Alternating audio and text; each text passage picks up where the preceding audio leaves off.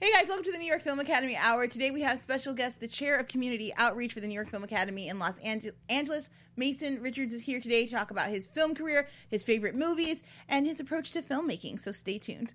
Welcome to Popcorn Talk, featuring movie discussion, news, and interviews. Popcorn Talk. We talk movies. Hey guys, I'm Joelle Smith. Uh, my co-host Pegah is once again doing f- amazing things with her husband. I'm not jealous or angry, uh, especially not today because look at this guy across the table from me. Mason, y'all don't know this, but Mason and I sit right next to each other at the office, so this is super exciting to have him in here talking to me about his film career. We're always talking about about community stuff and social media and that fun stuff, but I never get to hear about your your film career. Right, Yeah. right. So- and it's interesting, like, that's why I'm, you know, there at New York Film Academy. Yeah. It's because of film. But I love the outreach. The community outreach is really important to me as well. He's really good with people, y'all. um, well, we always start with the same question, and our question is: When did you first know you were in love with movies? When did I first know I was in love with movies? Yeah. Well, it wasn't sort of, it wasn't immediate, Okay, right? It was a gradual process. Um, I started out when I was very young um, in theater. I was part of a, a theater company in New York City called the City Kids Repertory Company, and it was a uh, a theater company in Tribeca that was um, about arts education. So it was for young people by young people, and we basically workshopped um, issues that were important to us, like peer pressure, drug abuse, Wow. all that stuff, and then we would write theater pieces and then perform them all over the city. That's incredible. Um, so I started out, yeah, it was pretty amazing. I started out um, pretty much acting and doing theater, musical theater, and um, then I got into doing stuff off Broadway, etc. And film came later. Okay, but talk about it. Like, when when does film? Because I feel like either you're a Steven Spielberg who walked out of the womb like I'm gonna be a director, or you're like a um, oh my gosh, girlfriend who directed uh, um, Mississippi Masala. Um, why can't I think of her name? oh, um, I'm, I'm spacing on her name too. Y'all because, should know her. you I should did. know her. Yes, she's great, but she Yes. she frequently Mira Nair. Mira Nair frequently Exactly, talks right, about Mira. how it, she came to film so much later. She's a graduate at Harvard Right. before she turns to film, and I, I find that process so interesting. Of when do people find film in their career? So when when does it happen for you? Well, I think it, I think filmmaking is um, an accumulation of a lot of things. I think you have to. It's about storytelling, and I think you have to have stories to tell in order to make films. Um, so you know, it, it for me was a gradual process. After um, doing theater in New York as a kid, um, I went to college. I went to Vanderbilt University in Nashville, and I studied not film, but I studied um, human and organizational development, which is like social psychology. Yeah. Um, and I also double majored in English. So I studied the classics, you know, Shakespeare, the Romantics, poets, poetry, um, and all that stuff. So I was I was learning and um, how to work with people and how to understand human behavior, and I was also learning about the uh, about literature and writing and storytelling. So while I was at Vanderbilt, I got the bug to direct my first play Yeah. my freshman year, um, and um, so we got together. some, a few students got together and we directed um, the very well-known play uh, for colored girls who've considered suicide when the rainbow is an opposite. If you Not haven't, just saying so good. you know, and Ntozake Shange. So if you if you haven't read this play or or seen it, it's an amazing piece. It's all about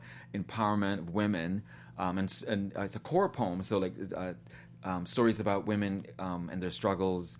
And this was done back in the '60s. It was, So I directed this piece my freshman year at Vanderbilt Incredible. And it was great. And so it was the first time I was on the other side of the stage, sort of telling the actors what to do. and I, that's when I caught the bug. I think that's when I realized, you know what? I think I like being on the other side and um, and working with the actors as opposed to being one of the actors. Does it matter to you now, theater play, uh, whether it's on the stage play or if it's filmed, or do you have a preference? Are you still directing stage plays, or are you solidly in celluloid now? I am all film right now, but I'm I I fantasize about um, directing directing a play. I love I love just the live energy of being in a theater space because everything is in real time. Um, and I love working with theater actors because it's a different process you go through when you when you're doing something um, in real time um, on the stage. So I, I I miss that process. Yeah. But um, I think the same the same sort of skill set as a director you need for for film, you need it from theater is the same thing. You know, understanding moments that are happening on with with, with, with the overall story, Mm-hmm. and then understanding moments that are happening with the characters and beats. It's all the same. It's just a mechanism that's a little different. Yeah, I uh, was like an under I was shadowing Dimitri Moore when he was doing uh, Trouble in Mind in Chicago, and he. It was interesting to me because I had studied. He taught a directing course, um, and that's where I met him, and I learned all this stuff about film. And we're talking about like framing and stuff, and how to make sure actors are in the moment right there on set, and creating an atmosphere in which them to work. Whereas when we're doing the play, he's like, just faster, faster, faster. There's a time, there are deadlines, and it was so much more about making sure the actors, because it, the repetition of it, it just started just dragging everybody down. And so I was trying to keep it fresh as opposed to trying to be in the moment. And I just found that really interesting as Yes. having having to have both sets as a director to be able to do both, sometimes at the same time. Yeah, and the, the fundamental. That's a good story. I'm glad you to- said that because the fundamental um, difference about with with theater and film is sort of like the rehearsal process and the actual you know performance. Yeah. So in in theater, you need a lot more time to rehearse and get it right, repetition, and you know your marks, right? And and so when it happens live, it's it's happening in the moment, but you have to know your marks. In film, you don't rehearse as much. You know, you kind of you know talk to the actor and you you talk about the backstory and you talk about the world of the film and the life of the character um, and the given circumstances, all those things, and then you wait for sort of film magic they call it you know so when when you when you say action you want it to kind of be organic and real because the camera is so intimate and so in your face you want the actor to kind of really be there in the moment so they're two very different processes but I, I and i love them both you know i love them both Absolutely, uh, it's it's fun to work through both of them. I want to go back a little bit. So you're you're a kid. You're growing up in New York. You're writing and producing your own plays, and you're like workshopping them and sending them around, which is incredible work ethic for me to have, like to imagine like little Mason, like yeah, guys, we can do it. Little Mason. Um, but then you moved to Tennessee. What, what, was there culture shock in going from one to the other? Had you split your time before, or were you, or was it just like holy cow, where am I? Was there culture shock? Yes, big time. Because I grew up in Brooklyn. You know, I, Yeah. I, I was born in South America. My family immigrated to to Brooklyn, to Bed Stuy, Brooklyn, um, old school Brooklyn back in the day. You know, it's still it's gentrified a little bit now, um, and um, so I grew up in, in New York. I grew up as a New Yorker, and um, I, wa- I heard about this amazing scholarship to Vanderbilt University. Um, and so I went for it, a full academic scholarship, merit leadership scholarship, and I won it. Um, so it was a big moment for, for, for, for me and my family to be, you know, the first to go to college, and nonetheless a school like Vanderbilt. Um, and so I did experience culture shock because when I first got there, um, it was just a, it's the South, it's a different place, it's the Bible Belt, right? Um, and you know the way people sort of navigate around race and identity is a little different. Um, but I, I, I enjoyed my time there. I felt like the campus was very opening, open in terms of um, the administration, in terms of um, diversity of the student body, um, and and having conversations and being inclusive. Um, there were some issues with some students. You know, we had Yeah, to have conversations. one, yeah. because people, it's interesting when you go to a campus where you people have different um, backgrounds and experiences. You just have questions Sure. and you don't know. So I think there's a lot of people wondering like, who are you? Where are you from? Why are you here? figuring kind of people out, what's happening, what's your backstory. Absolutely, it's interesting.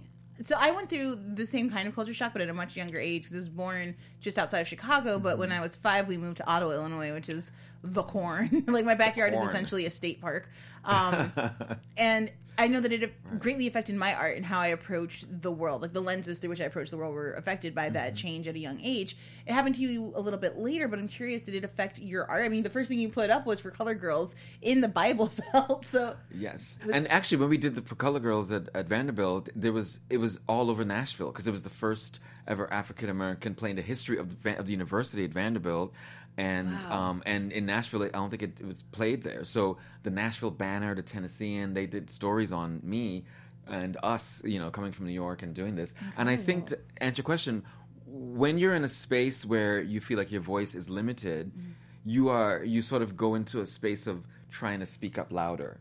So I think when I was a freshman at Vanderbilt, I was a little bit militant, a little bit like, you know, what about women? What about black rights? You know, Yeah, and I think most students, you know, like we, we know the show Dear White People that's on right now. Yeah. When you're in a college campus environment, you are everything is just sort of like enhanced. So I was very much into like showing uh, my culture. You know, we had. Todd Leon on the show uh, last week, and Ah, yeah, he's, you know, he he did his film with Industry Lab, and he's you know saying the same things of you know being openly queer and coming from uh, the Asian community and, and trying to bridge those gaps between history. And I feel like, I mean, if not in college, when do you do those things? Because later you start to realize like I need a paycheck. I gotta like reform a little bit. I gotta figure out when can I say these. things. Not that your belief systems change, but just how you deliver those messages has to to, to adjust to you know again money um but yeah so i also wanted to talk to you about well hmm where should we go from here? So okay let's talk about making that move from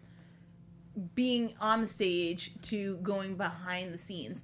So i feel like as an actor there's a lot of okay how do i make sure that i fit into this role and give my partners what they need on Right. stage. And it's kind of a, a very solo project and then a team effort and then back to solo. And then but we're when you're a director it's all team. It's it's always reaching and and it's not just what can i do? It's how do i make sure everyone is getting to the same end goal? What was that transition like?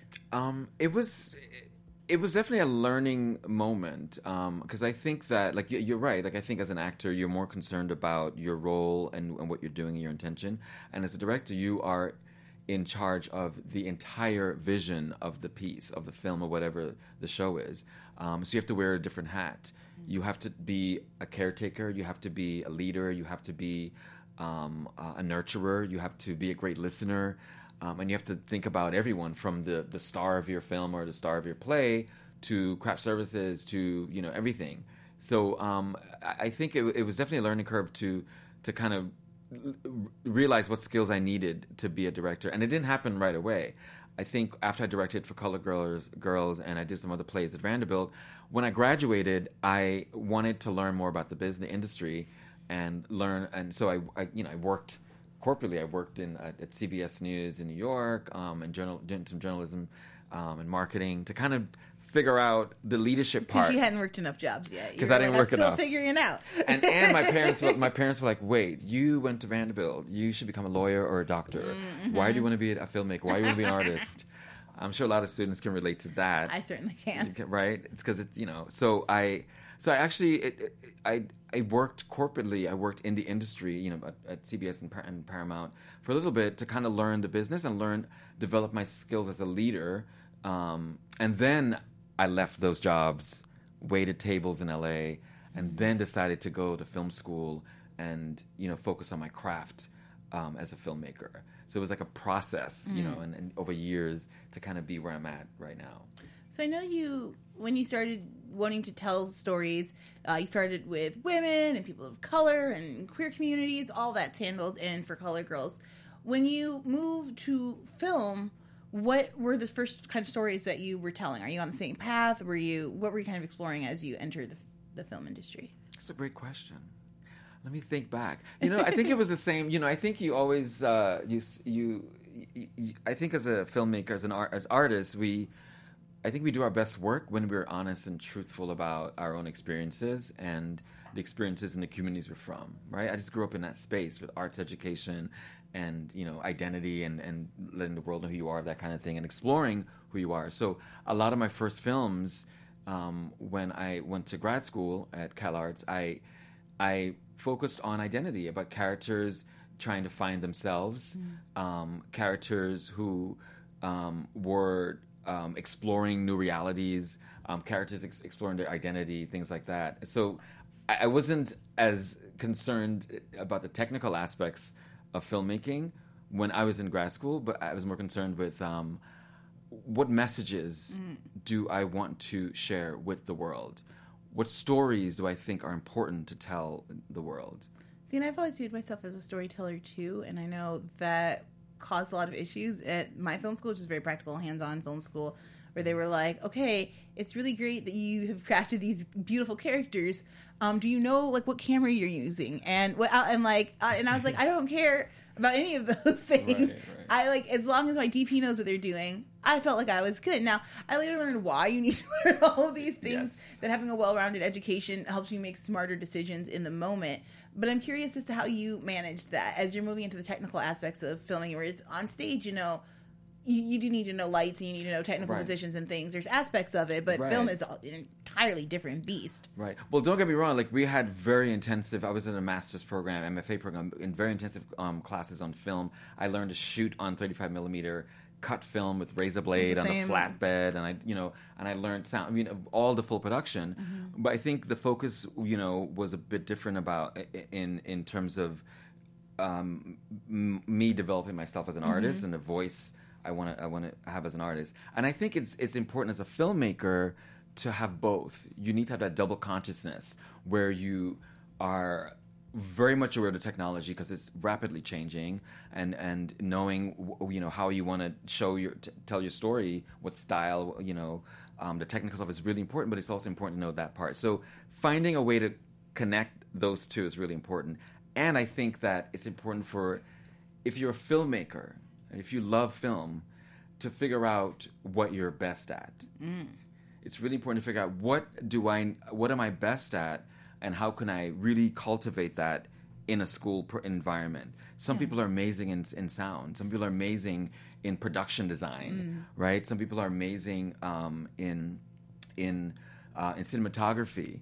But you have to find that, and I think if we all gravitate towards directing, and because it seems fun, it's, it's, it's glamorous, you know. I, I can remember going to school and they were being like, okay, so guys, if you have any desire to do sound, buy some sound equipment and get started. You will be the first ones to have jobs. And damn it if they weren't correct. Yep. Every sound person I know hired instantly. Yep. If you have a basic sound kit and the abilities to get a clean recording, you're instantly employable and uh and a lot of those guys go on to have all kinds of careers just because they were there first. Um, Joel, that's real talk. yeah, that's real talk. Yes. it's it's absolutely real talk. um, I don't I don't begrudge anyone who is again like me, and I'm just like. I just, I just want to work with the actors and like, then I go talk to my DP and I'm like, is that, sh- oh, I like that framing. Okay, Right. good. And then I'm good to go. Like, did production design show up? Great. Um, Exactly. but I, I, I am really intrigued at your process of making films. Mm-hmm. So, are you writing your scripts or are you mostly working off of other people's? I'm, I'm a writer director, and I and I and I proudly say that you know that hyphen writer director because I, I write all of my work. Um, um, I you know you know as an English major and as a writer, and I, I it's just natural for me to sort of write the stories. Um, I have directed films that scripts that were given to me, but I you know I.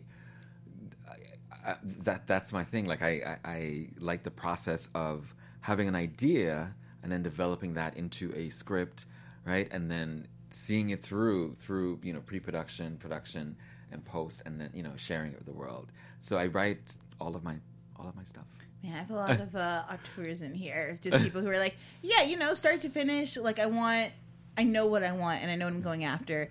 Um, and I feel like that's half the struggle of being a director is just having the, not just the thought, but the confidence in the thought to make sure that it gets seen through to its fruition. Let's talk a little bit about your artistic style. Who inspires you, artist, like cinematically? That's a tough question, Joel. Because and you know, I'm sure I'm not the first director to say this. It's it's it's challenging when you ask a director who's the favorite, who's you in- influenced you, because there's so many. Yeah. I'm influenced by so many filmmakers. Um, but right up top of my head, right now in this moment with you, um, Terrence Malick is one of my favorites. Um, he did Tree of Life and a, on Yeah. a bunch of other films. Um, and the reason why I say him because he is. Uh, he is an amazing visual storyteller, and he's an amazing collaborator that works well with cinematography to tell a story. Like all of his films, you're sort of um, in the character and in the world of the film, right? And he does that by the choices he makes in terms of the camera lenses, the movement, and his relationship with the cinematographer. If you guys haven't seen a Terrence Malick film, um, anytime you've seen like wheat field where the sun is catching the rays on the wheat and the camera's kind of swaying there, that's Terrence Malick began that. Yeah, he's brilliant, and so and I also love um, I love international filmmakers. Like I'm Yeah. influenced by um, an Indian filmmaker actually from the '50s, um, Satyajit Ray. He did um, these films called the Apu trilogy, um, and it's sort of a film shot in his village, um, and it's just the, the simplicity and just the, the simple craftsmanship of just the shot composition and the depth of the stories. I love his work. I also love um, um, Abbas Kiarostami, who's an Iranian filmmaker. Who, if you don't know who that is, you got to check him out. he did an amazing film called "Where's My Friend's Home" that shot in in Iran, um, and it, it it was a film that it told a story about this little boy trying to find his um, his friend's house to get his homework, right? Yeah. But within that, the, Abbas Kiarostami was able to craft this world of Iran that I could have never even imagined, and shared his his his town with us in his uh, in the style of the way it was shot, and it's just brilliant, just brilliant filmmaking. Um, so yeah, those those are my top two, and I also love um, um, Wong Kar-wai and a bunch of international. I don't know why, but I wanted to say Pedro Almodovar would be oh in yeah, there of course, for yeah, you. yeah. Um, we can keep going. yeah. uh, just his his bright colors, and he kind of has an Mm-hmm. unflinchingness that I, I'd agree with you. Um, why? Okay. Do you, so I called you an auteur a little bit earlier because you you seem to have a, a strong sense of what you want out of a film, start to finish. You're hands on. Do you consider yourself an auteur? Do you buy into the theory? Yes, I could. Yeah. I mean, I, I consider myself an artist. Like, I, when people ask me who am, I say I'm an artist because I, from since I remember, I was always creating things. You know, um, I, and so I, I like to create and write, and and I, see things. You know, I, I, I have a the, the artistic eye where I see things in color and I hear music, and I think it's all connected. And so I'm an artist. Um, you know, I was telling someone recently when I was in New York um, for the show opening um, that. I wanted to when I was uh, in sixth grade. I wrote. You have to you know, after when you graduated, you you wrote what you wanted to be. Yeah. And I wrote I wanted to be a photographer mm-hmm. and a journalist, like b- two, Wow. both of those, right? And it's interesting, like so full image circle. and story just constantly Yeah. there with you. That's kind of amazing. What kind of journalist did you want to be? Did you know? Had you thought that far into it, or you just like I just want to be a reporter? I didn't know. I just wanted to be a reporter. It just Okay, seemed fun. okay. It seemed fun. Like they were able to travel places and a camera. They always seemed cool, you know. Definitely. so. now, journalists always seem like they have it together. Um, can you tell us a little bit about your latest project? Ah, the latest project. Okay. Um, well, I'm um, working on uh, the feature version of my short film, The Seawall, um, which was um, it's sort of. In, in a way, this has turned into like my opus in a weird way because it's, it's like the story you got to tell. So Yeah. the Seawall was is a short film that I made at CalArts as my thesis film. Okay. Um, it's a story about a, a boy who gets a visa to move away from his home country um, in Guyana, South America, to go to America to be with his mom. So he lives with his grandmother. So the story is about this grandmother and his grandson dealing with the separation as he prepares to go off to his new life in Oh America. Yeah, so uh, it's a nine minute short um, that um, is sort of autobiographical in a lot of ways. I was born in Guyana in South America, um, and my family immigrated to New York when I was seven years old. Um, and so the story sort of looks at that. Um, and and th- this is the one that's on exhibit currently in New York City. Yeah, Definitely. So tell us a little bit, like, why now tell the story? I mean, you, you did it the short um, while you're still in school, and now you're expanding into a feature. What's kind of driving that? Um, I think the reception of it. So I've completed the short um, uh, in 2010, um, and it was in, a, in a, a many film festivals. It premiered in the Cannes Film Festival in France. It played in Havana Film Festival in Cuba. So I was there, and Cuba's amazing. It played all over Europe, in London. Um, and all over the Caribbean, um, the Bahamas, um, at the Island House, and a bunch of places. And I kept getting people who wanted to have this conversation about immigration um, and about identity because you know the subject matter of the film is about leaving your your birth country and going to, to another place for a better life and what what it does to families as they separate and and I think I, I, it's something that's unresolved with me I still feel like I was uprooted from my country you know to to America as amazing as America is Yeah. I still f- feel like um, they are there's something missing back there with me, um, and so the reception of the seawall, the short, was so great that we decided um, to work on the feature. So I spent past few years work finishing the the, the feature screenplay. Finally, I should, get, I should get an award for that. I'm st- and we're in pre-production right now. So I have an amazing team, and amazing executive producers, um, and we're um, finalizing our our cinematographer, and we're going to go back to Guyana to shoot. Um, and the story's bigger. I realized after making a nine-minute short film that I wanted to show show more about the country and and expand a little more. So I, I um, you know, the story's now about the adult character going back to his home country to find him, his identity in himself and, and ultimately his father. So it's a film about fatherhood um, and um, coming into one's own. So So let's dig into that. So when you start, it's uh, a kid and his grandmother, and he's got the visa, and they're kind of dealing with about how they're about to be separated, but also about how they're about to take on this new kind of challenge and this new life, which is really exciting. How do you then? Is that the the intro for the feature, or are did you kind of just like look? These are the inspirations. It's semi autobiographical, and I'm just going to start from scratch, but keep those same core ideas. Um, it's actually the same title, the same name, and it's and part of the short is in the feature. So I basically expanded the story. Okay. So if you think about it, like I made this short because I left Guyana when I was seven, and I didn't go back until I was in grad school, in film school. I went back for the first time um, twenty plus years later, and I was shocked. I was shocked because I the memories that I had as a kid, the, the visuals vis, visuals I had as, as the country was completely different. And then when I got there, I stayed at my grandmother's house, the house I was born in, I grew up in, and memories start to come back and images and stories. So I was inspired to write that story. Um, and and so with the feature, it's sort of like you know you have like an, I have this unresolved story that I need to tell and share with the world. But the thing that's important for me is that I take my time to do it properly. You know, um, so that's where we're at. Um, uh, following the, the older character um, and going back uh, home. I don't know if that That's amazing. No, you totally. Uh, what was different? You said you said when you went back, the it was different than what your memories had held. What had changed, or what was different, or what were you misremembering?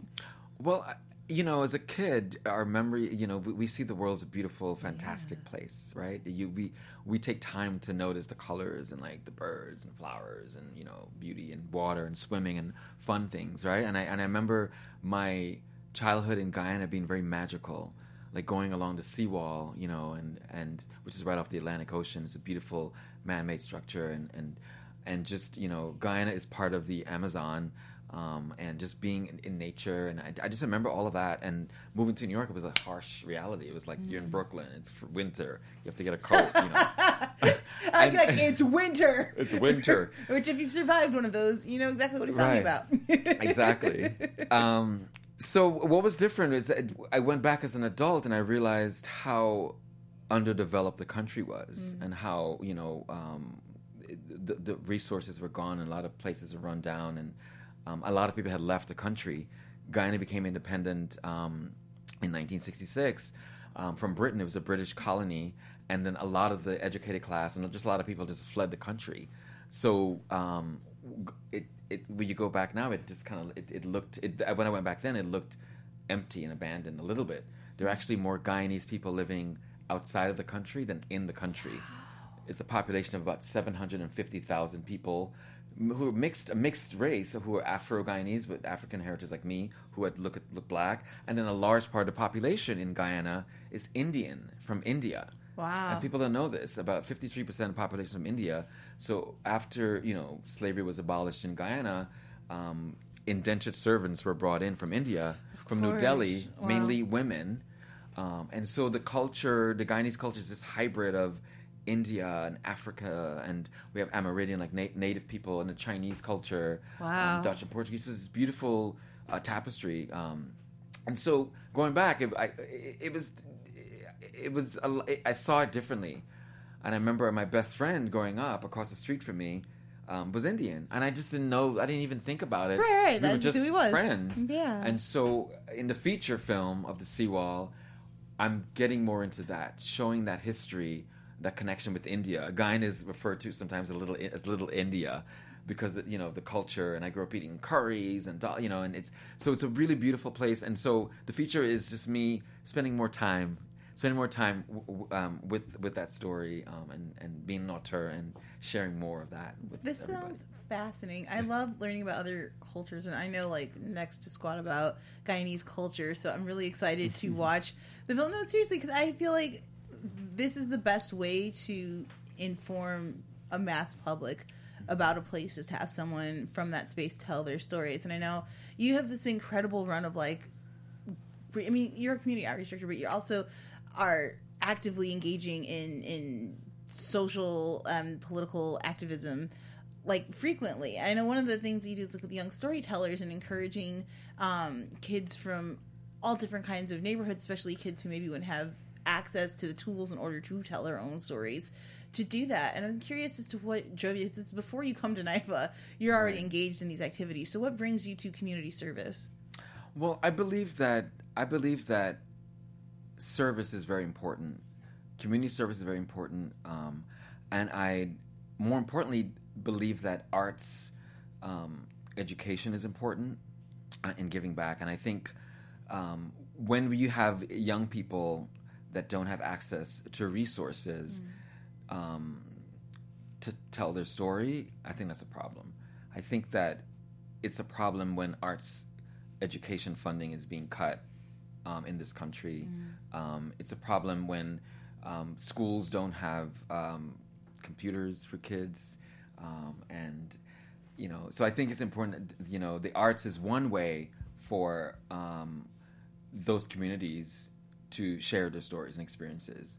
I mean, um, to, if we are to be a more inclusive country. So I've done, and, and even and and that's from like we started this conversation talking about me growing up and doing theater. I I was a benefit of that. Like I had mentors, you know, growing up. Isaiah Washington, the actor, was one of my mentors in City Kids. Um, you know, and and uh, uh, Jamal Joseph, um, who is Wow. a Columbia University former Black Panther.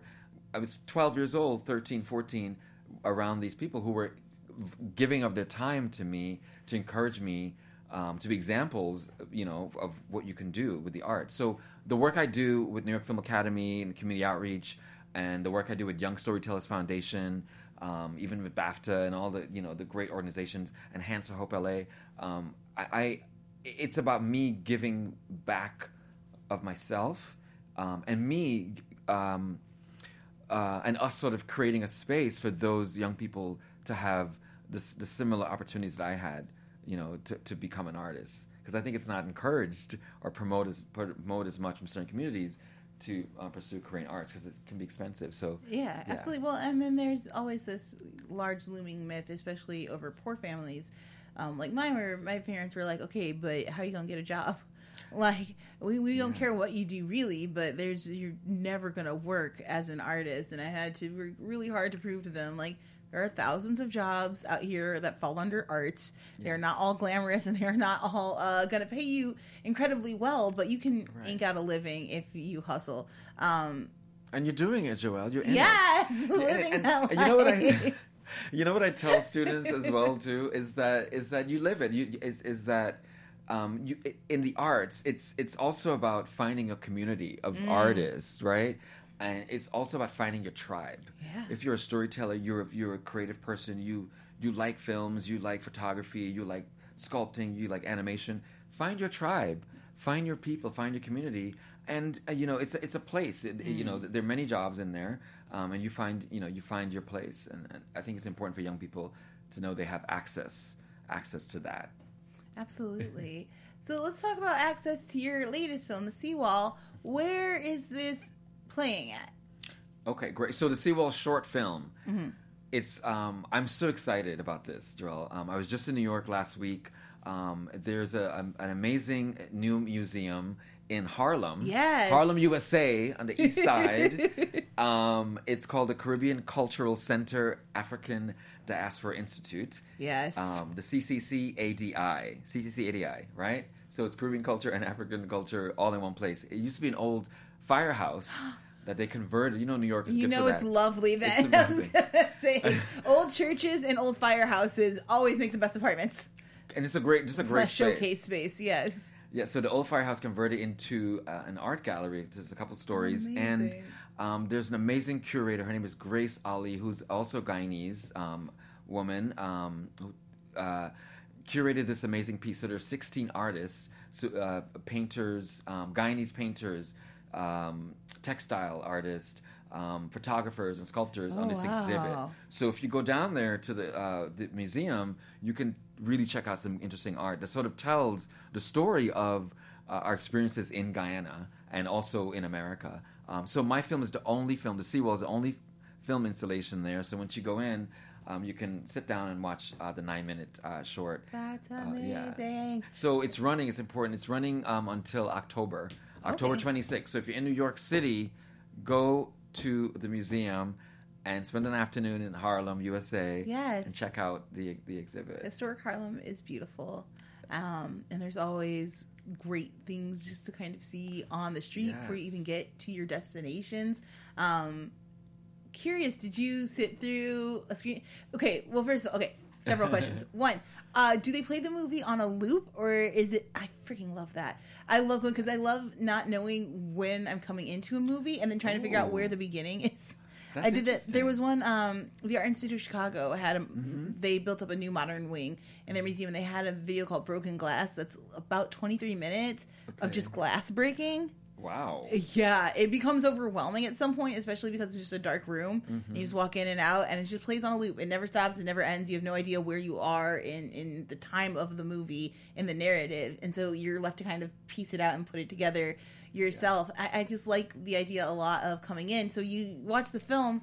Uh, did you get to watch it with an audience? And if so, what is that experience like? I did, and it's always good to watch the film. But from sometimes, yeah, it's always good to, to watch the film with an audience because I get to feel the energy and feel the moments where you know they're connecting or not. Yeah. Um, and it was interesting when the, the Seawall, the same short that's playing at the museum, when it was it played in the Havana Film Festival a couple years ago. I was actually there, and I translated the film into into Spanish, um, Spanish subtitles, and it's called the Seawall. And in in Cuba, in Havana, they have a seawall, which is a man-made structure that prevents the country from flooding, and it's you know it, it's on the coast. Um, they in in Cuba in Havana they call it El Malecon. So they knew seawall. So there was a line around the block to watch my little film in Havana. People wanted to see um, this story about a seawall in a different country in South America. And I, I sat in, in in the screenings and just even though the language was different, it was English and Spanish um, subtitles. Just seeing the connection, like people were able to connect to the story, um, and it, it it just it just made me feel like um, great, like like this is it, it's valuable, and um, I need to do more and share, you know, more of the story, Yeah. because people are connecting with it so much. Um, so it's yeah. cool to see films be global in their reach. I feel like, Mm-hmm. um, not to disparage streaming or Netflix or anything, these these are great uh, tools that give easy access to a ton of material. But I mean, to me, watching film is a lot of it. The value is is sitting in a room with other people and Yes. having a shared experience in in these projected images. Um, so it's really cool that you got to screen in Havana. Yeah, that was amazing. And then now in Harlem, what's the difference like between those two audiences? Um, you know what? There wasn't much difference uh, because you know because the people that came. Because I, I stayed there in in Harlem last week. I stayed and spoke to people afterwards. And Joel, like, I I kid you not, people were coming up and they were saying, "Oh, the film is great. The film is good." You know, I was like, "Thank you, thank you." For, you know, but what they more importantly, what they wanted to talk about was their story. They wanted to Oh. sh- share with me and say, "Hey, I can relate to that character because my family left, or this person, you know, left, or I left." You know, a woman, um, someone in New York told me last week that um, th- their family, when they immigrated to the U.S. from Guyana, it was by night. They were so mm-hmm. young. The family said, "Okay, tomorrow we're leaving," so you, there's no preparation time.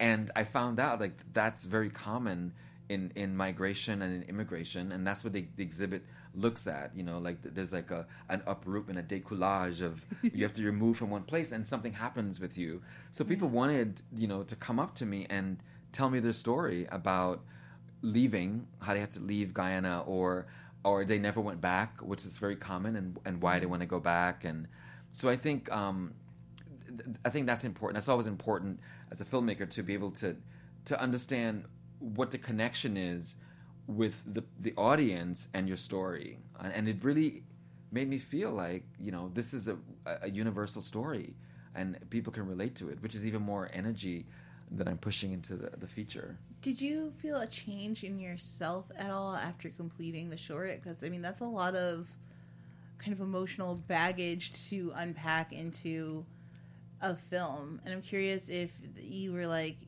if you felt you got something out that was really important, or if you discovered anything about yourself through that process. Joelle, that's a great question. and I was just I was just talking I was just talking to someone about this the other day. I had a meeting with the producer because I'm trying to get the we're trying to get uh, some additional funding for the feature. Sure. So it's talking about the film, and the producer asked me that same question. And from the gut, from the real place, I said, you know, um, I believe that the arts is didactic, like it's it's dyadic. It's it's between two people. You know, it's it's it's about the artist um, telling a story and working through something for themselves, right? But it's also for to share something with an audience. And I think um, with the short, I, I was in grad school. I went to tell a story. I went to go back home, explore my my history, my identity, and my, my family story. And it, I feel like I got that work done. Like I, I've I found a lot. I answered a lot of questions about um, some unanswered questions about my childhood, growing up, and my father, and you know all that stuff, um, and you know what it meant to leave my country, and and and then even working on the feature screenplay, um, Joel, I realized that I was able to work through a lot of those issues, um, and understand my my family, my father, my mother, and and the sacrifice they made for us. I was able to understand my grandfather's journey and understand the, and the journeys of my ancestors, and, and just researching all of that. And then it became a point where I was like, okay, I'm the artist and I'm getting something out of it. And then my, my- almost like my soul just opened up and I was like, you know what, now is the time to share this with the world.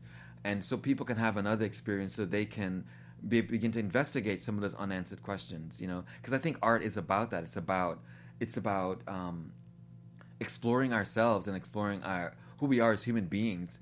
And it's, it's about humanity. Um, and so, um, yeah, it did change. You know, initially the short was about me um, exploring and telling the story that I wanted to tell for me and work through my, my stuff. But then as the project got more momentum and started traveling around the world, and the more feedback I got from people, just random people, I get emails from people in Egypt and Ethiopia and in different countries. Um, relating, connecting to it. And so then I realized this is bigger, you know, and, and art it's about um, creating something bigger to, you know, to share that story with the world. So, okay, you've created, I'm going to call it a conversation piece, a, a, a space where uh, people whose stories aren't frequently told kind of get to explore and and retell their stories through your story. Because now they're connecting it with their families and friends. And i'm sure sharing like you have to see this thing because it, it's like what we went through now that you're kind of starting to have that impact and as you move into your feature version of it what is your headspace like because you you captured it with kind of a kid and a grandma and i feel like those are very eternal and now you're going into much mm-hmm. broader themes and it's it's pre-production which for me is always a fuzzy crazy space of like all of the possibilities and trying to remember the reality of money Oh, like gosh, there's so yeah. many things we could do but we have to pick one and, and just go Yeah. so that's kind of not a very good question, Joel. Uh, uh, uh, You're setting me up your- nicely. You're setting me up nicely. Yeah, what's what's your headspace like, and and how are you feeling heading into production? I guess. Um, I must say, this is probably one of the most challenging things I've ever taken on in my life. Like doing doing your your first feature, and it is my first feature. And you know, I feel like I've been talking about it for a long time, and I've been preparing for a long time because I believe it's that important to me. You know, Yeah. I, I really I'm a huge fan of Barry Jenkins. Who you know did Moonlight and, and won the Oscar for Moonlight, and you know he made his first film, Medicine for Melancholy. Um, I'm forgetting the year, like eight years Back ago, day. back in the day, Yeah. sort of his first film, and it did well. It was a beautiful film. If you haven't seen it, Medicine, Medicine, check it out. Um, and it took him eight years, Mm-hmm. six plus eight years to work on his second feature Mm-hmm. because he wanted to take the time to like cultivate that story and you know and and and and and take the space to know your beats and know your motif you, you know all your so stuff and it pays off Because if you guys don't know, if, you, if you've seen Moonlight and don't know, the third act essentially was written by Barry Jenkins. He got the play, he read it, loved it because it was great, Mm-hmm. but he knew that it needed, uh, it wasn't quite finished, and so he wrote this third, this beautiful third act uh, that kind of uplifts and brings everything together, and like the payoff is eight years, but that end result can't be denied. So I, I hear what you're saying. You want to be like, look, I only have one chance really to tell this story, you know you don't want to be rehashing the same things over and over again. And so I totally understand why you So get it right that's the where I'm time. at. I'm in a Barry Jenkins space where I'm just sort of like, where I'm sort of like, okay, I'm gonna wait and do it right. And so because and you know, fun in reality of being in production as a filmmaker is funding. You know, trying to get funding together, getting cast together. Um, so we're doing all of that, um, and then reworking the story. You know, one thing I did that I'm really proud of um, recently, we I had a table read, so I casted wow. a bunch of actors, um, and we read the script, and I, I was able to hear it out loud. And I really recommend that for filmmakers. A lot of people were sort of like, "Oh, you had a table read? That's people don't do that often." But I think it's the best thing because you really get to um, uh, hear the characters and hear the story, and it, it helps formulate your visuals as a director. And you know, I think of filmmaking as a craft. It's not like let's just get it done. So I'm taking all the steps. I'm writing the script, pre-production. You know, now in, in product in a pre- pre-production and and preparing. Um, you know, with casting and and getting my crew together. We're doing location scouting soon in Guyana. So it's it's just a whirlwind. It's really it's going really fast and slow at the same time. Um, but I'm I'm really excited. I'm guided by something greater. I think. Uh, I think my, my grandfather, my ancestors are just like, you got to tell the story. You got to do it right. Um, which which which years ago that was like a pressure. It was like a burden. Like I have to make sure everybody's happy and the film is great.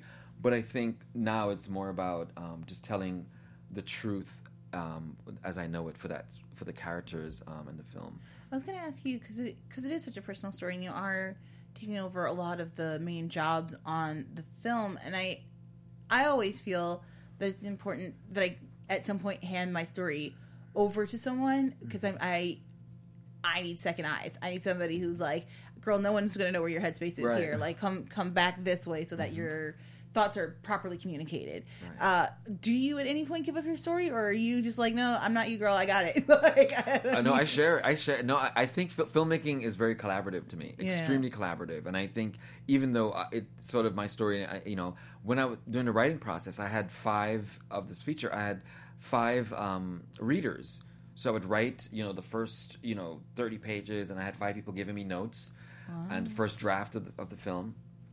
I would get notes and I would sit and with them, and I, and I trusted these people. You know, I trusted them um, uh, for their storytelling abilities and their past work, and so I was able to look at their notes and sort of like um, spend time with them and think about what what do I want to do because I think they represented different voices. So I collaborate on that aspect. I'm I'm open with with that you know process, and I think as a filmmaker, it's really important to be open to hear um, feedback and notes, especially if, if it's your story, because you could be in your own head and you think it's the bomb and it's amazing, and then it's like, wait, but you forgot about this whole. It's easy to be this whole thing. distracted. You end up in post, and they're like, "So how do we get from this scene to this scene?" I don't know. we we did not get there in the production process. Yes, or you could forget about voices, you know. And like I'm, Mm. I'm all about, I'm all about being inclusive and in in filmmaking. There's a whole lot of conversation right now in Yeah. Mm-hmm. Hollywood about diversity and being inclusive. And I think that even in my script, I realized that I was um, forgetting some textures of the female characters Mm. and of our our Indo Guyanese characters.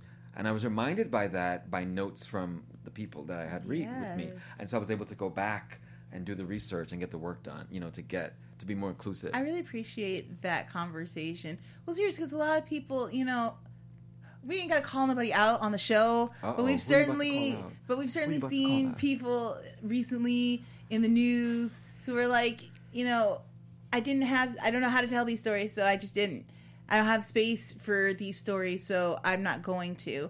um, which always confuses me because if the people were there, then their stories were happening, and we've seen hundreds of really solid films that tell congruent stories without pulling focus from our, your main narrative. So I don't know if I necessarily buy that, and it's really refreshing to hear director or, or anyone in the filmmaking process say, "I was out of my depth." So I had to reach out and make sure that I was giving the fullness that the story required so I could tell the best possible story. How I don't want to ask that. Uh oh. Well, no, it's it's it's not it's not problematic or, or messy at all. Um, but like how, when you're when you're getting these notes, I know that sometimes it can be hard to hear or take notes, or especially and you know I don't know you know it's because both from the creative perspective, but also as a teacher, you're constantly Right. giving out notes and things, and especially for I think early filmmakers.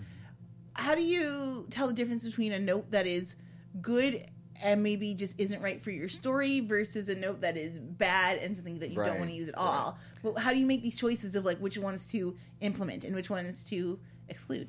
It's a great question. So as as a as a professor, I I um I have this conversation with students all the time, and um it- and I think sometimes when you're younger, it's maybe challenging to you know take in notes and feedback, and you and you sort of take it personally and think that this person is trying to mess me up or so- whatever. Here's what I think. Well, when I when I talk about notes, I think that if you're writing a script or you're you, you create some kind of work, right? You as the as the auteur, the artist, must know what your meta, your overall sort of goal is, or you know, what you what you what you what story you're trying to tell. That's the meta, right? And then if someone is giving you notes, they're giving you about your story. You just have to check in with. I'm trying to tell this story. How does that note relate to what they're mm. saying, right? And then you create like a third space and try to see if you can answer that Fuse them honestly at all, and fuse yeah. them, right? But I think what people do is that they feel like I'm getting a note and it's not what I want to do and it's going to sway my story. So the important thing is knowing your story and knowing your mm. characters and then you can filter those notes, right? And filter what they're saying and and and the the, the main thing, don't take it personally. Yeah. You know, it's it's it, you think that you hope that it is for the ultimate good of the story to make it more Yeah. universal.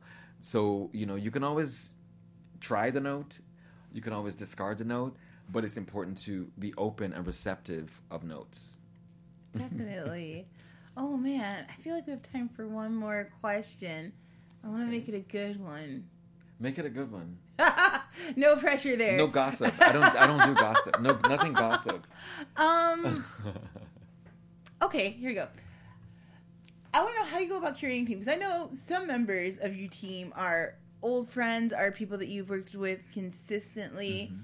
But how do, how do you, the director, go about curating and developing like a sense of team spirit on set? Um, well, first of all, I, I think that when when when you're putting together a creative team for a film, um, or you're hiring crew or producer, you have to, because we're human beings, you have to consider the person's um, technical proficiency, whatever it is, if they're production designer or, or DP, n- know what they're good at what they're doing. But I think it's also important to understand the kind of person they are. To get to know even your actors to know what kind of people they are because you're going to be spending a lot of time together in small spaces filming.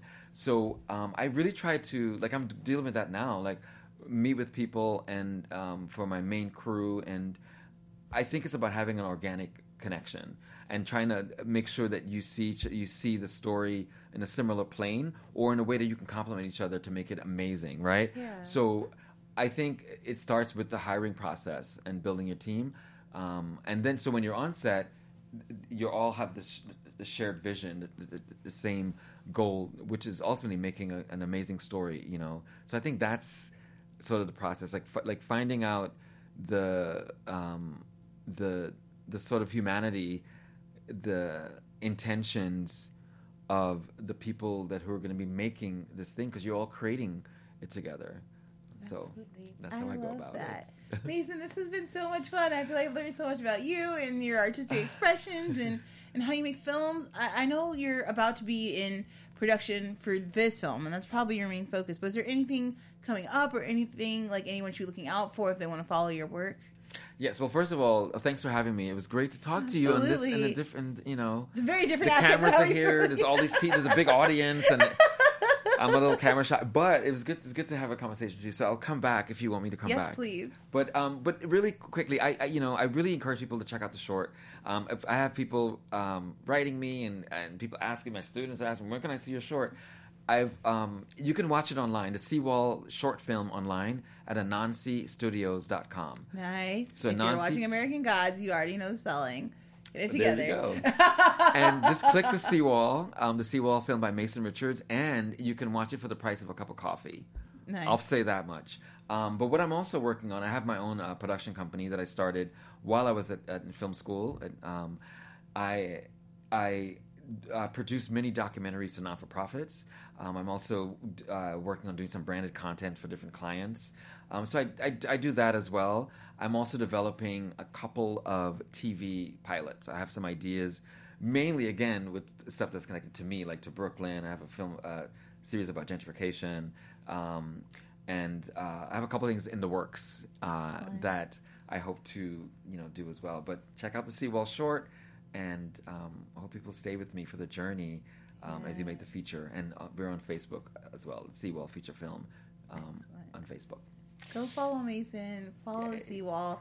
Check out these films. Uh, what about Instagram? People do that. Instagram. People I'm, do the Instagram. I am. Heck yeah. I'm so not in tune with the social media, but I, I, am Mason Richards. Um, that's my handle title. What is it on Instagram? And there's some cool photos up there I put out when I travel, so you can check that out. I'm trying to see if I can tell you guys quickly who next week's guest is. What is it? Is it next week the sixth? No, it's the 28th. Next week is yes. I don't remember. That's cool. you guys can come back here next week anyway because we're having another great filmmaker here to talk to you guys about their process, about new technologies, about how we're pushing forward. Thank you once again to Mason Richards for being here and sharing all of your wonderful wealth of knowledge and your original stories. is really fascinating to talk to you. Um, we'll be back here next week at four o'clock. All right. Hope to see you here. Great. Bye. Thank you. Bye. From producers Maria Menounos, Kevin Undergaro, Phil Svitek, and the entire Popcorn Talk Network, we would like to thank you for tuning in. For questions or comments, be sure to visit popcorntalk.com. I'm Sir Richard Wentworth, and this has been a presentation of the Popcorn Talk Network. The views expressed herein are those of the hosts only and do not necessarily reflect the views of the Popcorn Talk Network or its owners or principals.